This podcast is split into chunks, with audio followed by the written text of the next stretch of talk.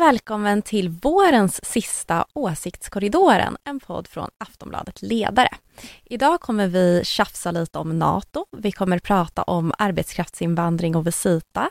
Vi kommer bråka lite om Johan Persson och så pratar vi även om Turkiet. En podcast från Aftonbladet Ledare. Åsiktskorridor.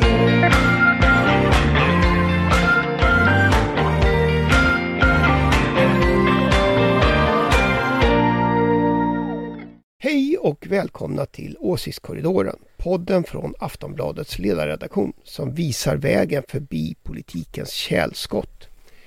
Det är en lite speciell podd den här veckan. Det är nämligen den sista ordinarie innan sommaren. Eh, men i övrigt är det mesta som vanligt. Till exempel har jag med mig en panel av sylvassa personer som verkligen vet det mesta om svensk politik. Från den gröna och liberala tankesmedjan Fores, Ulrika Schenström som just nu vinkar åt Anders. Eh, obo, oberoende moderat säger vi, eh, om det finns någon lyssnare som har missat det. Missat det ja. Mm, ja, hej, här är jag. Sina Aldebani som arbetar på Aftonbladets oberoende socialdemokratiska ledarsida. Välkommen! Tack så mycket. Och så förstås Anders Lindberg, Aftonbladets politiska chefredaktör som också är chef för ledarredaktionen. Halloj! Själv heter jag Ingvar Persson och skriver till vardagsledare i Aftonbladet. I den här podden är det min uppgift att fördela ordet och ställa frågorna när jag får chansen av panelen. Först tänkte jag faktiskt att vi, skulle, eh, att vi varken skulle prata om NATO eller Turkiet utan om arbetskraftsinvandring. Igår gjorde Fredrik Reinfeldt comeback, nu som ordförande för restaurangernas arbetsgivarorganisation Visita. Eh, Reinfeldt tar över efter Maud Olofsson, men det är inte det vi ska prata om. Utan att han nu försvarar reglerna för arbetskraftsinvandring som har varit mycket generösa för arbetsgivarna. Eh, men som bland annat Moderaterna nu vill ändra på. Då tänkte jag fråga Sina, är det den tidigare politikern Reinfeldt eller arbetsgivarledaren Reinfeldt som vill eh, bevara reglerna? Ja, det är lite svårt att veta ibland, men egentligen så går det ju faktiskt hand i hand med den ideologin som han, han, han har haft hela tiden. Eh, och så att, att han försvarar arbetsgivarna är faktiskt eller det går ihop med hans ideologi också som politiker. Så jag tror inte riktigt man kan göra den särskiljningen, även om det är ett litet problem kanske att man behöver ställa frågan. Men just när det gäller Reinfeldt så har han ju ändå, det här har ju varit genomgående ändå genom hans eh, karriär. Men det är också generösa regler för arbetskraftsinvandrare. Eh, och där har väl Reinfeldt också varit konsekvent som politiker. Mm. Kanske därför han helt enkelt tog, ville ha uppdraget på Visita. Du tänker det? Ja, så tänker jag. Man kanske inte vill helt plötsligt eh, ta ett uppdrag där man går helt emot sin egen värderingsbas. Mm. Det verkar jobbigt. Ja. Men tänk, tänk, är det här någonting som stör Kristersson, tror du Ulrika? Alltså, för det här har väl varit en av de stora omsvängningarna eh, som Moderaterna ja, har men, gjort. nej, men det är väl klart att det kan bli jobbigt. Det är väl inget att sticka under stol med och ingenting konstigt heller. För det det handlar om i praktiken är att Moderaterna... Ja, nej, men alltså är man värderingsburen som Fredrik Reinfeldt är Mm. och det kommer upp ett uppdrag där man kan driva just den frågan som han själv står för, då är det väl, går väl det hand i hand. Mm. Och det är klart att det blir kanske jobbigt. Men nu blir han rätt högt, högt uppsatt i Svenskt Näringsliv vad jag förstår. Så att han driver väl inte den mot Ulf utan han kanske driver den någon annanstans. Ja, men, men det blir väl mot Ulf i praktiken eftersom det nu finns Ja, det en... kan bli så men jag, jag har svårt att se att han kommer ställa upp på debatt. Skulle kanske vi- med någon annan men kanske inte med Ulf. Skulle du vilja se den debatten, Anders? Skulle inte alla vilja se den debatten? Ja, det skulle vara väldigt roligt. Det är väl som MUF, vad var det, MUF-kongressen 93 var det väl va, i Lycksele, eller när var det? Något sånt där. 92. 92, länge sedan i alla fall. Eh, som, som var det, i återrepris liksom. Den lyckade och den misslyckade liksom. Det är kul. Men eh, sen vet jag inte, alltså jag vet ju inte om, alltså jag vet ju inte om Reinfeldt Alltså han är ju konsekvent. Det är väl en sån sak man kan säga om honom. Han har drivit konsekvent den här linjen hela tiden. Man fortsätter driva den. Men det är klart det är ett problem att politiker eh, blir liksom lobbyister för olika näringslivsorganisationer. Det är ju ingen snack om den saken. Liksom. Men det är ändå bättre när de fortfarande tycker samma sak som de tyckte förut. Det är värre när man vänder helt och hållet bara för att man får ett uppdrag och, och en lön. Ja, nej men och precis och, och det är klart och det är kanske ännu värre när de går in i så företagsledningar som, som vissa har gjort. Tar det här liksom eh, nästan maffialiknande verksamheten inom, inom sjukvården till exempel mm. där man har alltså å ena sidan varit minister eller ledande politiker och sen gått över direkt till företags och sådär. Det är klart det är värre. Ja, alltså och sen så vet jag inte riktigt om det är bättre att ha tyckt samma sak hela tiden. Eller för den personliga integriteten absolut och för att man ska ta personen på allvar.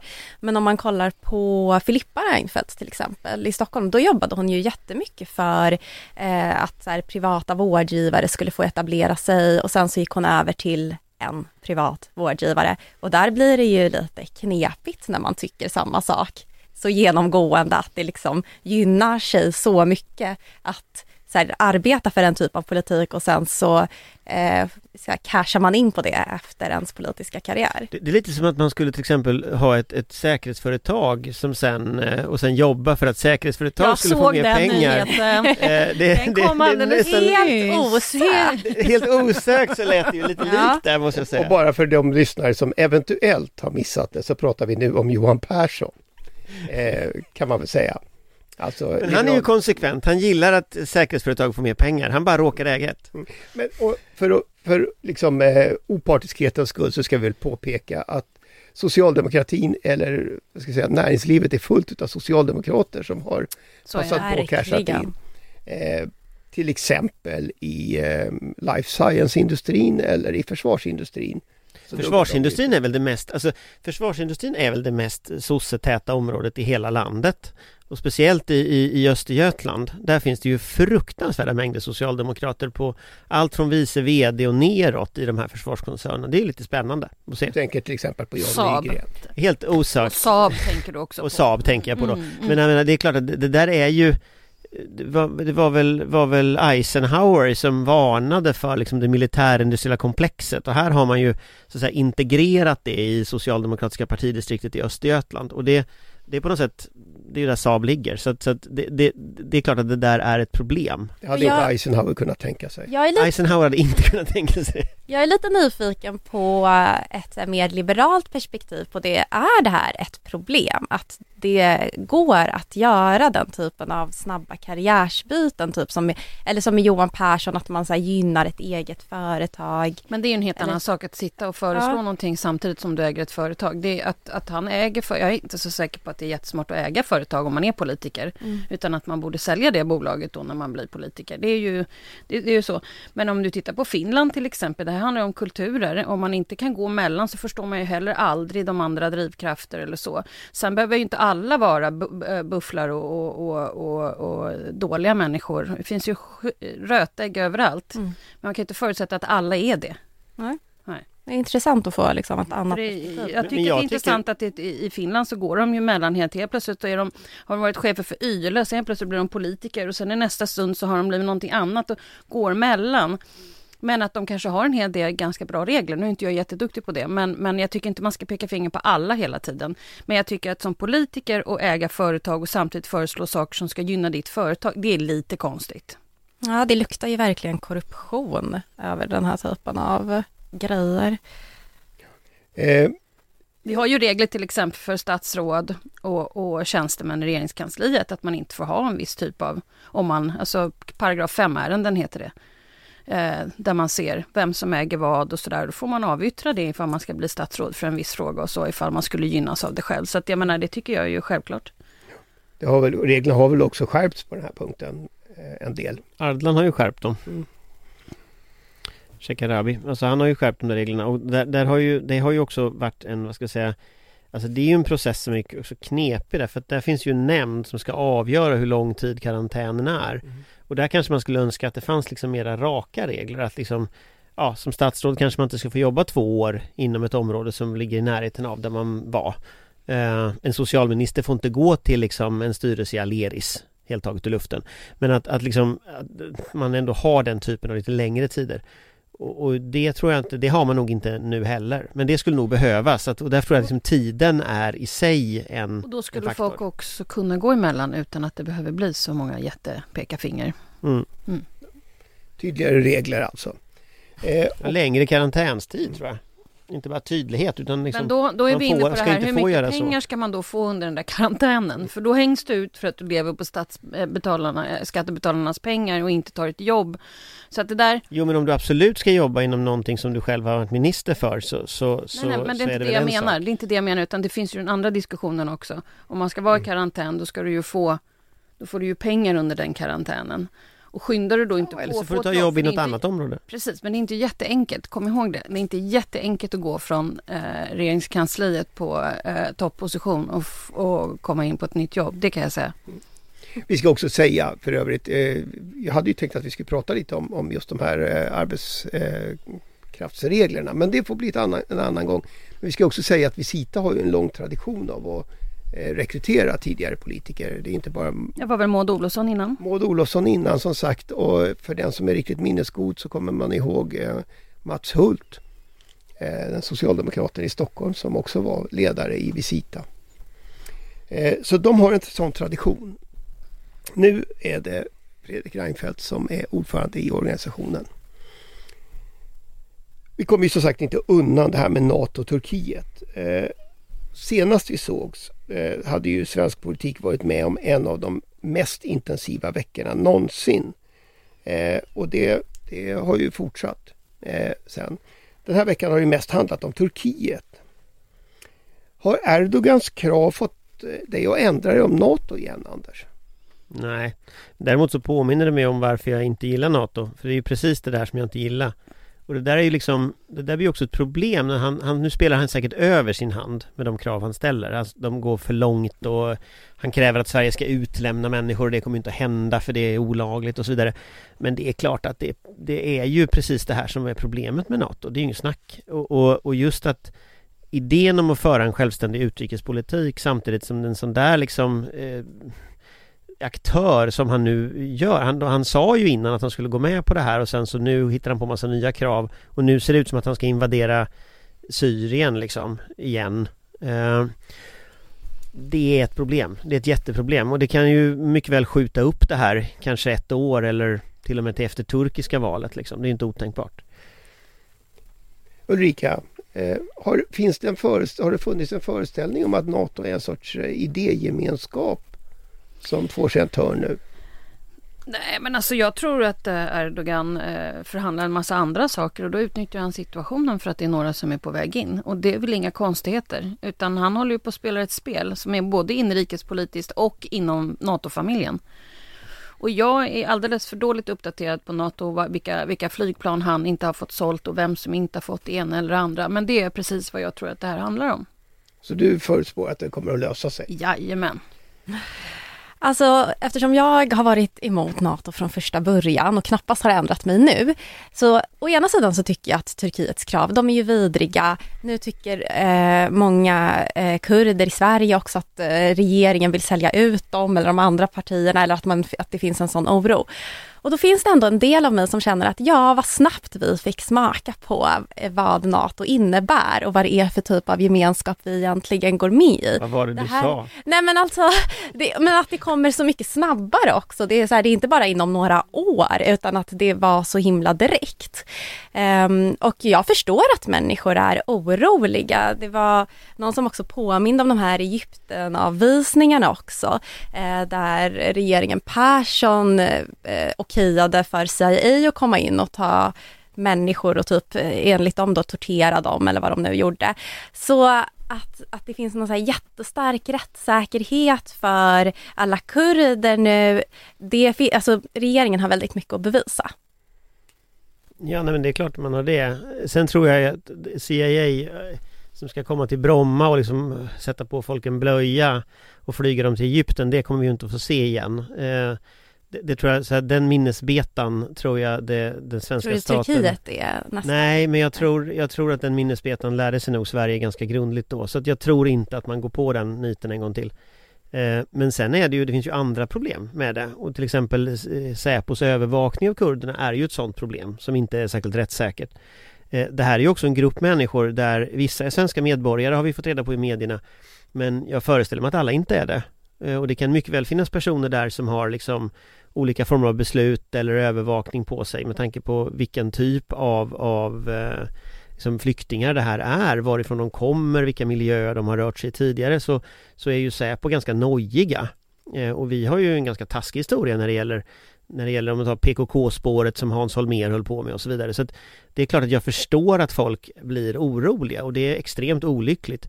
Sen tror ju jag, jag tror ju som Ulrika sa, jag tror att det kommer med. Men, men jag tror att det, de krav som Erdogan har kommer inte att gå gå med på. Alltså de, de blir ju ganska knäppa. Det här är ju ett av kraven. Jag tror inte på några ut, utlämningar överhuvudtaget. Eh, men om man tar det andra kravet som man har ställt, eller ett annat krav som man har ställt, så handlar det ju om att sluta stödja eh, de kurdiska grupperna i, eh, i Syrien. Det kommer nog inte Sverige riktigt kunna göra. Eh, det framställs ju i media som att det här är ett avtal med, med eh, Amineh Kakabaveh som det här grundar sig i. Men tittar man historiskt så grundar det ju också på en ganska lång tradition av att samarbeta med de här grupperna. Och om vi, den minnesgoda minns kanske slaget om Kobane och minns kampen mot IS. Det var de här grupperna, de hade bytt lite namn hit och dit, de kallades för, för SDF och, och sådär. Men det är de här grupperna, eh, eh, YPG som de militära delen heter, som, som konsekvent bekämpade IS och var de som stormade Kobane, var de som såg till att man tog tillbaka Raqqa och så vidare. Eh, och, och det, det är liksom bara några år sedan det hände. Så att, så att det är också, det, det, var inte, det här var inte som kom med Amineh Kakabaveh utan det här fanns innan som en tydlig svensk politik. Där Sverige var en del av en koalition med USA eh, och en rad andra länder som gjorde detta. Och det gör att jag tänker mig att, att Erdogans beef är nog egentligen mer med Amerika än med oss. Eh, hans, hans huvudmotståndare som han ser det Fethullah Gulen som ju leder den här Gulen-rörelsen som, som Erdogan påstår har då gjort en kupp i Turkiet för ett antal år sedan. Han finns ju i Pennsylvania i USA. Han kan ju begära hur mycket utlämningar han vill från Sverige. Inte ens Trump utlämnade Gulen. Men det, får ju, men det här påverkar ju oss inrikespolitiskt för jag tror att skillnaden nu är att vi ändå måste spela med i det här diplomatiska spelet. Att vi har inte, eh, vi har inte politiker som hårt säger att men Erdogan, du kan bara dra eh, med dina krav. Utan att nu måste vi ändå vara på något sätt diplomatiska å ena sidan och det tror jag att många, i alla fall i Sverige, reagerar på. Att man vill ändå ha mer kraftfulla reaktioner på den här typen av Jo, krav. jo men och där, där, där kommer vi in på ett annat problem som har funnits länge i Sverige och det är den tysta diplomatin. Alltså hur tyst kan den tysta diplomatin vara innan den tysta diplomatin så att säga själv dör under en sten? Och det där är ett problem som vi har haft ganska länge att, och där har ju många regeringar i olika färger försökt ha en attityd om att man säger inte allting utåt, man har en tyst diplomati inåt.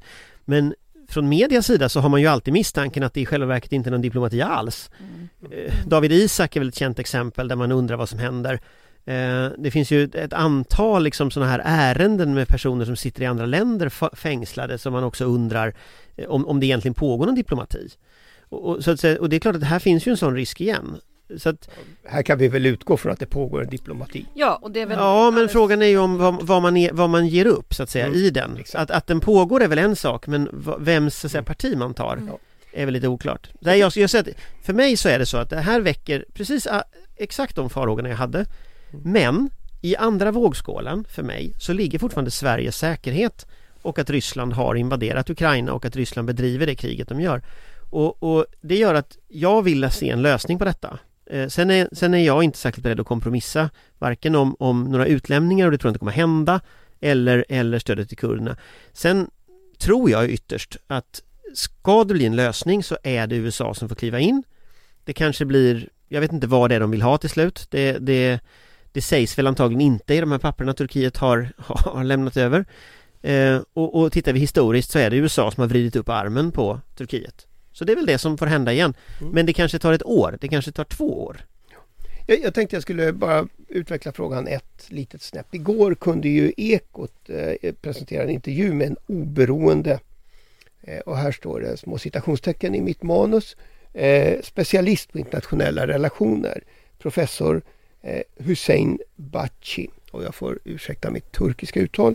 Eh, Han menade att Turkiet kanske vill vänta till efter valet i höst i förhoppning om att nästa regering skulle vara redo och, och liksom gå det här till mötes mer. Eh, är det liksom en realistisk förväntan från, från Turkiet? Ja, nej, alltså ja, nej, nej. Nej, men kommer inte Erdogan bara sitta kvar helt enkelt? Ja, men nu tänkte jag, nu tänkte jag mer på den svenska Ja, du menar på det svenska valet? Jag tänkte, Ja. herregud, ska han vänta så länge? Jaha, det var så du tänkte Ingvar? Ja, du tänker så? Nej, det tror inte jag. Nej. Nej.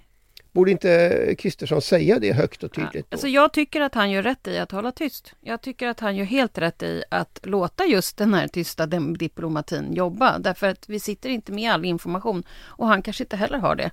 Så jag tror att det här är nog... Eh, det är vad jag skulle råda honom till att göra. Sitta still i båten. Alltså det, det, det, kommer ju, det, det kommer ju, eh, det finns ju två delar. Det ena är ju naturligtvis den inställningen att om politikerna ska vara tysta för att sänka konfliktnivån. Det verkar ju dock inte den turkiska regeringen riktigt köra på den strategin. Den här ambassadören krävde ju utlämning av Amineh Kakabaveh till Turkiet och sen så sa han att det var ett missförstånd men läser man vad han faktiskt sa till TT så, så tyckte han ju det var en jättebra idé så, att, så jag vet inte vad missförståndet bestod i riktigt. Eh, så, så att jag menar, det är klart att med den typen av motpart så kommer det ju också krävas att Sverige öppnar munnen vid någon tidpunkt, tror jag. Eh, sen är det nog så, alltså Ulf Kristersson kan inte heller köra över svenska domstolar om att utlämna människor. Det kommer inte att hända, det kommer inte han att kunna göra heller. Däremot så undrar jag om stödet till kurderna till exempel, vad som händer i det läget. Och det är väl där Turkiet är och fiskar nu liksom. Eh, och det vet man ju inte. Men jag tror det är viktigt att tänka på, det är inte Amineh Kakabaveh som kom på att Sverige skulle vara på samma sida som kurderna mot IS. Det var liksom, det fanns innan och det var även USA som var mot IS tillsammans med kurderna så att liksom Det har inte försvunnit eh, när hon slutade riksdagen. Dock inte nödvändigtvis Erdogan. Nej, och, men som sagt det kanske tar ett år till. Alltså Erdogan kanske sitter Nu sitter han väl i evighet då eftersom han väl tillsätter sig själv mer eller mindre så att Det var Ja. så jag tänkte förut också. Jag blev lite förvirrad. Det gör då inte Ulf Kristersson i alla fall. Eller för den delen Magdalena Andersson. Eh, för att avsluta NATO-spåret och det här har ni ju egentligen svarat eh, alla tre. Men eh, när är Sverige medlem? Om vi börjar med dig Ulrika. Ja, alltså jag har jätte... Jag brukar vara ganska tvärsäker på saker och ting, men jag är jätte... Det som gör det så, till en sån utmärkt medverkan. Innan Almedalen var det för några veckor sedan. Jo, men, men då kanske jag tänkte mera på egentligen, eh, ja, mm, Du kan säga att du tänkte på ansökan. jag tänkte egentligen på ansökan tror jag, att vi ändå hade var enade i Sveriges riksdag att lämna in den där. Det sa jag, ja, ja, det var kanske det jag menade. Men vad ska vi säga, vad tror vi, när är vi med? Mm, ja, inom ett år? Ja, Ja, jag börjar, jag börjar också vara någonstans där inom ett, år- ett, ett år i alla fall. Alltså att, eh, och och så tänker jag de här säkerhetsgarantierna vi fick i och med ansökan eh, räcker ju ganska bra. Alltså det är ändå säkerhetsgarantier från USA, från Storbritannien, från Frankrike, från de nordiska länderna. Det är ändå länder, ett antal länder med riktiga försvarsmakter så att, så att, och det fick vi ju i med ansökan och nu, har, nu så får vi väl vänta då på Turkiet. Sen kommer vi till en punkt, tror jag, om Turkiet bestämmer sig för att sabotera säkerheten i norra Europa om vi kommer till den punkten och de faktiskt vägrar gå med på detta Då kommer naturligtvis du behöva någon form av plan B. Och vad den planen B det är vet jag inte. Det kanske är att vi får driva på EU-försvar då när vi blir ordförande i EU 1 januari eller något. Men, men jag menar det är, ja. Alltså så jag menar, Turkiet kan ju teoretiskt förstöra hela säkerheten kring Östersjön. Jag tror inte det. Men jag menar de, de har ju den makten. Och i så fall får vi hitta en annan lösning Men det tror jag fler än Sverige kommer att vilja då EU-försvar. Det kom liksom oväntat. Eh, Nej, det är på Mm. väg upp. Nej, men det, jag tycker att det är lite lustigt ändå att, för det finns ju en bild av att regeringen eh, skyndade på det här också för att få undan det så att det inte blir en valfråga. Och nu ser det Lång ut näsa och nu ser det ut att dra ut på tiden. Så jag menar, om det skiter sig så skiter det sig. ja, men det, det blir... Nu ser Sina otroligt glad ut Oerhört nöjd. Nå, vi ska inte reda ut det där. Det, är väl, det kan väl tänkas att det finns partier som väldigt gärna vill ha den här frågan i valrörelsen. Eh, också eh, förstås. Hörrni, eh, jag tänkte faktiskt att vi släpper frågan om NATO för nu. Eh, men däremot tänkte jag be er kommentera den ekonomiska politiken. Eh, inflationen är ju på nivåer som vi inte har sett sedan 90-talet. Riksbanken talar om en ränta som är betydligt högre än dagens. Olika grupper ställer krav på att bli kompenserade. Finanspolitiska rådets ordförande Lars Heikensten varnade i helgen för att både regeringen och oppositionen kan vara på väg att släppa taget om den budgetdisciplin som har rått sedan 90-talet. Är det en befogad oro, Ulrika? Alltså det här diskussionen om ramverket har ju diskuterats fram och tillbaka, fram och tillbaka hela tiden. Men jag är ganska säker på att det blir, eh, ja, och vem som har rätt i det här, om det är Heikensten, Lars Kalmfors eller om det är, ja, det kan ju faktiskt bara de bråka om om jag ska vara riktigt ärlig. Men det är klart att vi är på väg in i ett plånboksval, alltså en ekonomisk situation där folk kommer ha det allt sämre. Eh, folk kommer ha högre boendekostnader. Eh, deras eh, bostadsinnehav är allt eh, mindre värt. Alltså det kommer att vara och, in, och inflationen går upp. Så att det är ju viktigt med de här frågorna nu i samband, eh, du har NATO här, men sen kommer du ha det här att folk kommer inte ha det lika bra som de har haft det. Är din bild också Sina? Ja, men det tror jag, för att nu börjar det verkligen bli kännbart för precis alla. Det är liksom från de som äger sina bostadsrätter som är oroliga för räntorna eh, till personer som bor i hyresrätt och bara så här handlar mat någon gång i veckan som märker hur mycket dyrare den blir. Så jag tror, där har Ulrika rätt, jag tror att det kommer, han, det kommer nog bli ett plånboksfall. Och det här är ju någonting som vi ser runt om i Europa också. Vi såg det i Frankrike nu, eh, så blev det väldigt tydligt och vi kommer ju inte heller undan den här inflationen. Och vems plånböcker politikerna kommer värna mest om, Anders? Ja, alltså medelklassen i storstädernas plånböcker så det kommer väl vara, vara eh, hus, huspriserna som, som dominerar skulle jag tro. Alltså, jag menar, nu, nu, nu borde ju Finanspolitiska rådet varit nedlagt för länge sedan men, men och det, det är ju helt obegripligt att man inte lyckas lägga ner den där. Det är ju någon sån här borgerlig hittepåkonstruktion som... Bra konstruktion som, som Anders Borg hatade när han själv hade jo, installerat Jo, men det är ju liksom en sån här borgerlig hittepå... Jag kommer ihåg, de hade någon rapport om marknadshyrornas enorma fördelar för några år sedan. Som var liksom så här, det finns det ena mer Kalle Anka än det andra. Men, men, jag tycker men, ändå heja Finanspolitiska men, men, men, men jag tänker att ska vi lyssna på det gänget, då kommer de att värna sina kompisar. Eh, och, och de, de har liksom stora fina villor och, och de kommer att värna alla skatteavdrag som finns på den här planeten och de kommer att strunta i matpriserna. Medan däremot för vanliga människor så kommer matpriserna vara det som spelar roll och det kommer, och speciellt pensionärerna, när man tittar på ett pensionsval, då är det matpriserna som kommer att riktigt förstöra för vanligt folks liksom, ekonomi. Men jag tror inte de här institutionerna kommer att se det riktigt, för de känner ingen som, som behövs, som, som drabbas liksom. Fast hittills har regeringen verkat mest känna folk som har betalat för bensinen. Ja det är ännu mer urspårat liksom, alltså folk som, som har, folk som har höga bensinpriser och folk som har höga elräkningar.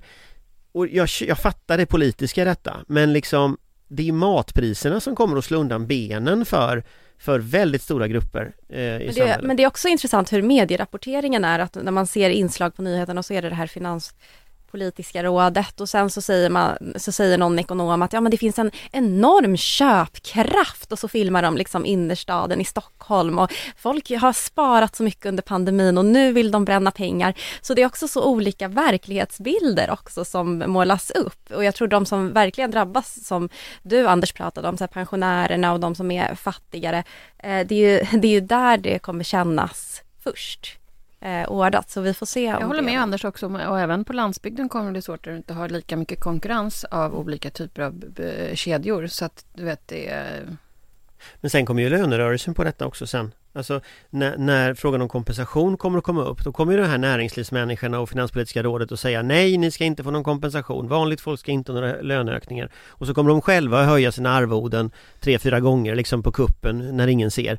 Och, och liksom det här kommer ju att spä på ett, ett liksom både ett politikerförakt och ett misstro mot samhället som är jättefarligt. Och när jag ser de här gubbarna på TV liksom, jag, jag, jag känner bara att det här kommer att gå åt fanders liksom. Eh, men som sagt, jag tycker man borde ha lagt ner det där Finanspolitiska rådet för länge sedan, som blivit av med en av de där eh, liksom, eh, gubbgrupperna i alla fall. Fast du är mer arg på Finanspolitiska Det finns ju massor med kvinnor som sitter i Finanspolitiska rådet. Ja men det är bara gubbarna som styr. Det är han, vad heter han här som, vad Magdalena Andersson kallar det? Finansretoriska rådet. Ja. Ja, jag tycker i alla fall att det är jättebra att det finns någon som tittar på översyn på Ja, budgethanteringen. Mm. Och, och kanske att problemet är större än just Finanspolitiska rådet. Det kan vara så faktiskt, Ingvar. Ja. Mm. Hörrni, Fast jag tror, jag ska säga det, jag tror att de råden regeringen Man får just nu är helt felaktiga. Nej men jag tror det. Jag tror att det sitter ett gäng liksom eh, som just nu ger regeringen jättedåliga råd och som gör att man inte ser Sverige utanför Stockholm, som gör att man inte ser de inkomstgrupper som har lägst inkomster. Jag tror det här är skitfarligt eh, att möta en kris på det sättet. Eh, Så det är inte bara Finanspolitiska rådet, det finns massa andra liksom, Härligt att den så. kom fram till det i alla fall. Men, men, men jag tror faktiskt att detta är skitfarligt, det är liksom en bomb. Mm.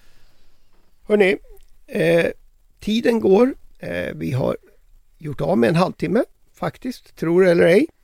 Eh, och jag tänkte att eh, vi, det är dags att börja avsluta dagens podd och det blir ju dessutom som sagt den sista för i år, eller för i vår. Eh, men då vill jag göra det med en liten runda. Eh, vad ser ni mest fram emot i sommar? Om vi börjar med Ulrika. Pratar vi personligen nu och så, eller pratar vi politik? Ja, det, det är du som bestämmer eftersom du får frågan först. Jag bestämmer. Jo, men då ser jag mest fram emot att faktiskt eh, vara i Värmland eh, eh, tillsammans med min hund Winston och eh, ja, känna av hur politiken mår i en glesbygd och inte bara vid Odenplan. Värmland är förstås. Anders, Jag vet inte riktigt, jag ser ganska mycket fram emot att vara ledig. Jag tycker den här, de här två åren med pandemi och krig och, och all röra i liksom allting har varit rätt eh, jobbigt. Så att jag tycker det ska bli ganska trivsamt att inte bry mig om politiken någonstans alls. Utan liksom stänga av mitt Twitterflöde och, och lämna allting därhän. Det ser jag fram emot. Eh, och det ska jag göra ganska snart så att jag är ganska, ganska, ganska nöjd med, med detta faktiskt. kommer Twitter att att överleva att du eh, stänger av flödet? Alltså grejen är den att jag har ju ett automatiserat flöde med alla texter från Atmos ledarsida som går ut och det där blir ju alltid ett antal skandaler varje gång jag har stängt av och sen så upptäcker jag det när jag sätter på Twitter liksom en månad senare att folk har varit jättearga på någonting som någon har skrivit.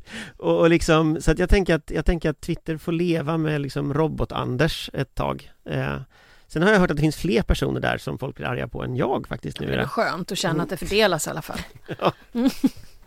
Sina, Eh, nej men gud, jag hoppas att jag får lite vila, både politiskt, att det lugnar ner sig lite, men också för ens egen del, att man får ja, lite lugn och ro.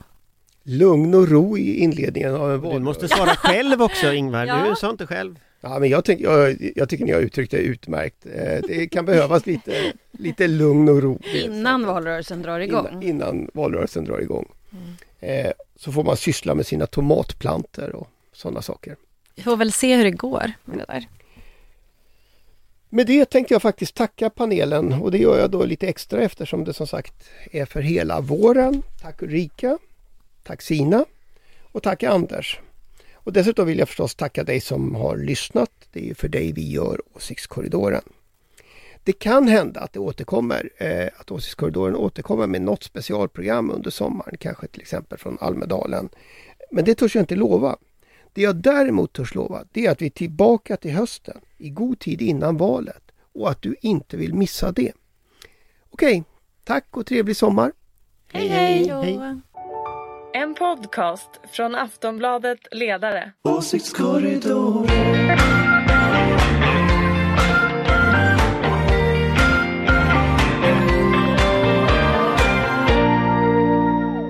Du har lyssnat på en podcast från Aftonbladet. Ansvarig utgivare är Lena K Samuelsson.